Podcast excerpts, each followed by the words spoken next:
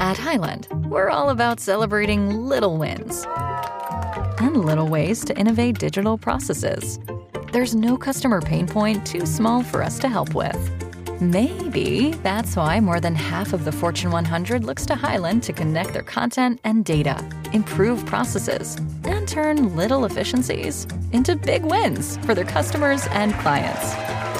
Highland, intelligent content solutions for innovators everywhere at highland.com. Grünstadtmenschen. Grün und clever. Schlaft ihr schlechter, wenn Vollmond ist?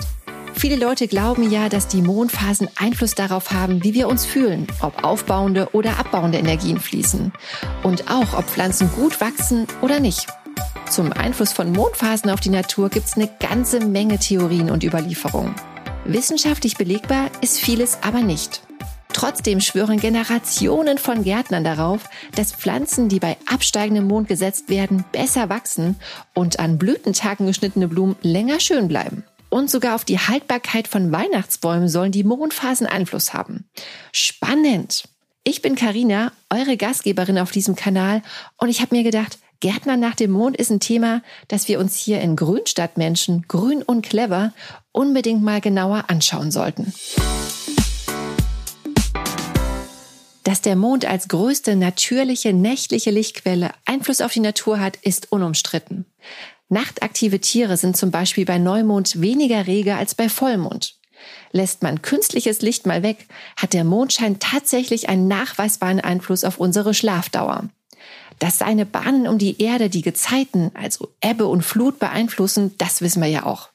Das hängt mit der Gravitation zusammen und den Fliehkräften, die zwischen Erde und Mond wirken. So kommt man schnell zu dem Schluss, dass die Mondphasen vielleicht ja nicht nur auf den Meeresspiegel, sondern auf das gesamte Wasser auf der Erde wirken, also auch auf das Wasser im Boden und auf die Pflanzensäfte. Schon seit Menschen angefangen haben, Ackerbau zu betreiben, haben sie versucht, Verbindungen zwischen den Himmelskörpern und dem Pflanzenwachstum herzustellen. Die Mondgöttin mit Namen Selene, Luna oder Soma gilt in vielen Kulturen als Fruchtbarkeitsgöttin.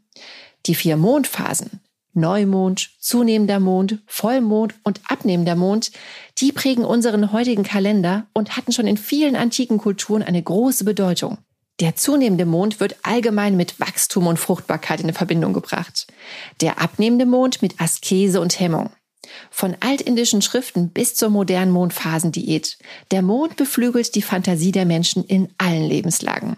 Klar, dass Naturliebhaber, Biologen und Gärtner gerne wissen wollen, ob der Mond auch das Pflanzenwachstum beeinflusst. Und hier scheiden sich die Geister. Während die einen überzeugt sind, dass jahrhundertealte Beobachtungen und Erfahrungen nicht lügen können, suchen die anderen nach einem wissenschaftlichen Beweis. Wir wollen uns jetzt mal beide Seiten anschauen. Kurz gefragt und schnell gecheckt. Wo kommt unsere heutige Idee vom Mondgärtnern eigentlich her?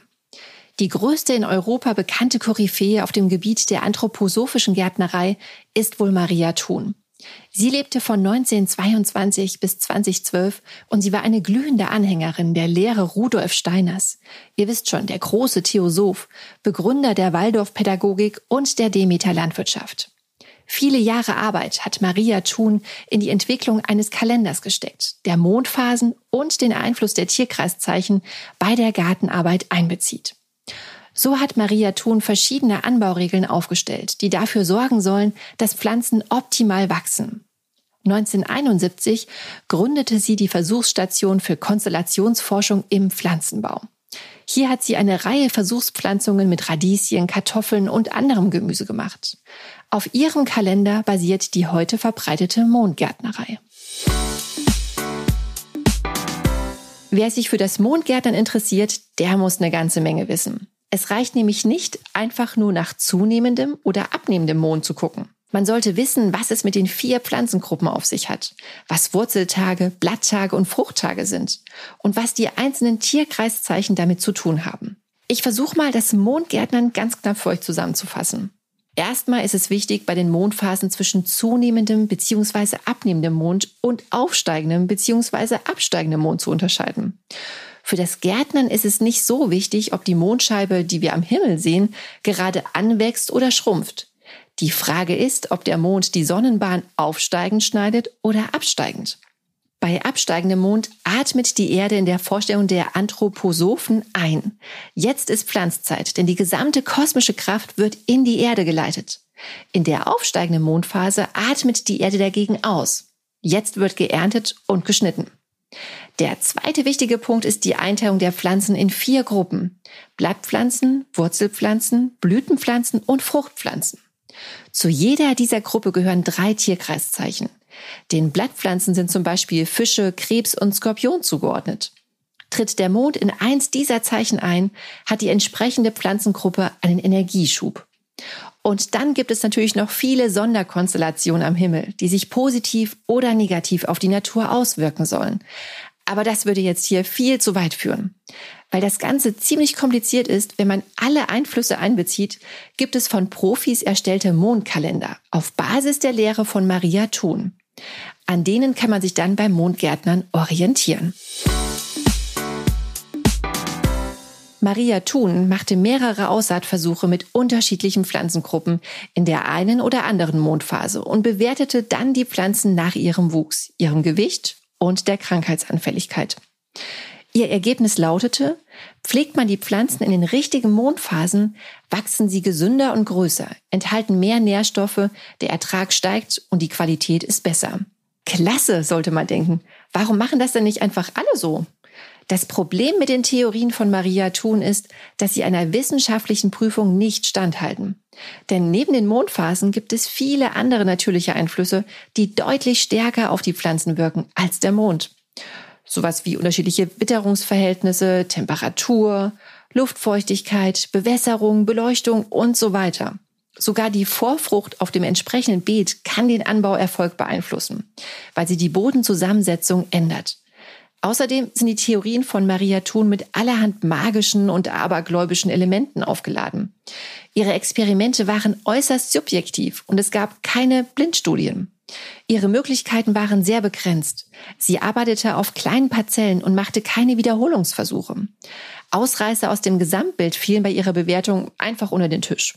Die Erkenntnisse, auf denen der Mondkalender von Maria Thun basiert, sind also eher subjektiv und sehr stark von dem Wunsch geprägt, Zusammenhänge sichtbar zu machen. Also was ist jetzt dran an den Theorien rund ums Mondgärtnern? Was sagt die moderne Wissenschaft dazu? Viele Forscher haben versucht, die Ideen von Maria Thun in eigenen Anlagen und Versuchsaufbauten nachzuvollziehen. Doch niemand konnte Frau Thuns Ergebnisse bisher bestätigen.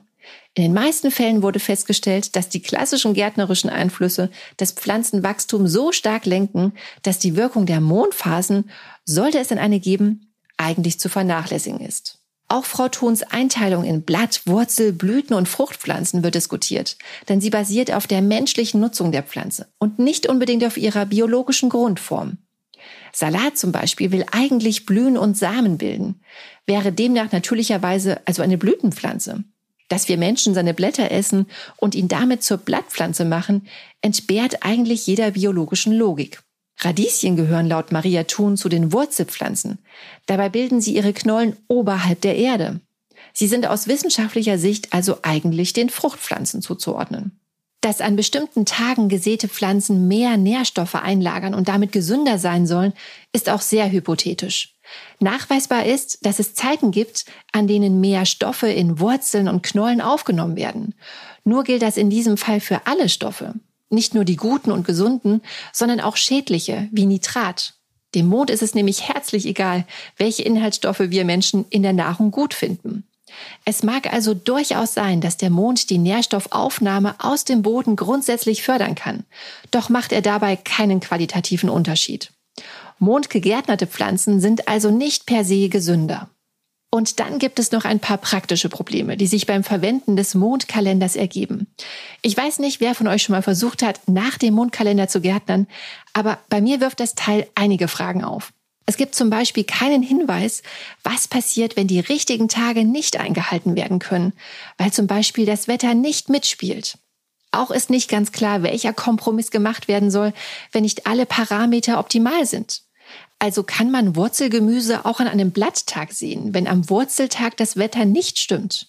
Wirkt es sich schlechter auf die Pflanzen aus, wenn man sie zwar am richtigen Tag, aber dafür bei aufsteigendem Mond statt absteigendem gepflanzt hat? Oder sollte man auf die Wurzelpflanzen dann lieber ganz verzichten? Hm, Fragen über Fragen. Kleiner Exkurs am Rande. Schon mal was von Mondholz gehört? Mondholz ist Holz, das abhängig von der Mondphase geschlagen wird. Sogenanntes mondgeschlägertes Holz soll bestimmte Eigenschaften haben. Zum Beispiel trocknet bei abnehmendem Mond geschlagenes Holz angeblich besonders schnell. Es ist witterungsbeständig, schwindarm und fault nicht.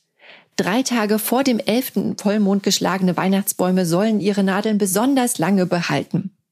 Am 1. März geschlagenes Holz soll angeblich nicht brennen. Die Theorien halten sich hartnäckig bis heute, obwohl sie schon seit dem 18. Jahrhundert wissenschaftlich widerlegt sind. Im Jahr 2002 hat die TU Dresden eine Studie beauftragt, in der 16 genetisch identische Fichten zu unterschiedlichen Mondphasen geschlagen wurden.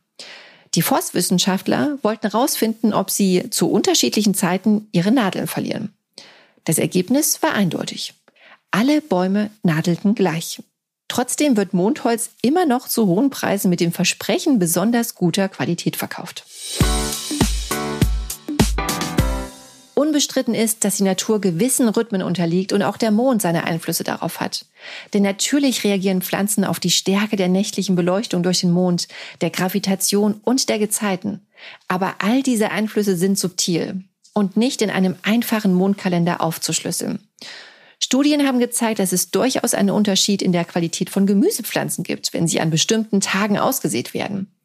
Nur leider waren diese Ergebnisse artspezifisch und konnten nicht auf andere Pflanzen derselben Gruppe übertragen werden.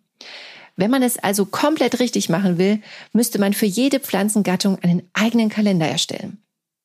Die Frage, wie stark der Mond jetzt Wachstumsphasen in der Natur tatsächlich beeinflusst, ist noch lange nicht erschöpfend beantwortet. Und auch wenn viele Studien darauf hindeuten, dass der Mond eher weniger Einfluss hat, besonders in Bezug auf kurzlebige Pflanzen wie Gemüse, warum glauben dann immer noch so viele Gärtner an die Kraft des Mondkalenders? Tja, Leben, Grünen und Wachsen sind urtypische Phänomene, die große Wirkung auf unser Denken und Handeln haben. Solche lebenswichtigen Faktoren werden deswegen gerne spirituell aufgeladen. Der Glaube versetzt eben Berge, auch im Gemüsegarten. Der Schluss, zu dem die meisten Forscher kommen, die versucht haben, anthroposophisches Gärtnern wissenschaftlich aufzuschlüsseln, ist der. Pflanzen, die mit so viel Einsatz und Liebe behandelt werden, wie die von überzeugten Mondgärtnern, bekommen einfach eine bessere Pflege und wachsen deswegen subjektiv vielleicht schöner. Letztlich ist es eine Art Placebo-Effekt, der dafür sorgt, dass das Mondgärtnern so große Erfolge feiert. Eine sich selbst erfüllende Prophezeiung sozusagen. Wer sich die Mühe macht, nur bei absteigendem Mond auszusehen und die Gemüsepflanzen nach Pflanzengruppen zu pflegen, wird verstärktes Augenmerk auf die Erfolge legen und sich an gelungenen Exemplaren besonders freuen. Obwohl der Einfluss des Mondes auf die Pflanzen nicht nachweisbar ist, kann das Gärtnern nach dem Mondkalender also durchaus einen positiven Effekt haben. Ob mit Mond oder ohne. Letztendlich wollen wir doch alle dasselbe vitale, schöne, schmackhafte Pflanzen aus dem eigenen Garten, die unseren Speiseplan aufpeppen und uns gesund halten. Und damit wünsche ich euch, liebe Grünstadtmenschen, eine tolle Pflanzsaison. Schreibt mir gerne auf unseren Social-Kanälen, wie ihr es mit den Mondphasen haltet. Glaubt ihr an den Einfluss des Mondes auf eure Gartenpflanzen oder orientiert ihr euch an anderen Parametern? Ich bin gespannt, was ihr zu erzählen habt. Macht's gut und bis zum nächsten Mal. Eure Karina. Grünstadtmenschen. Grün und clever.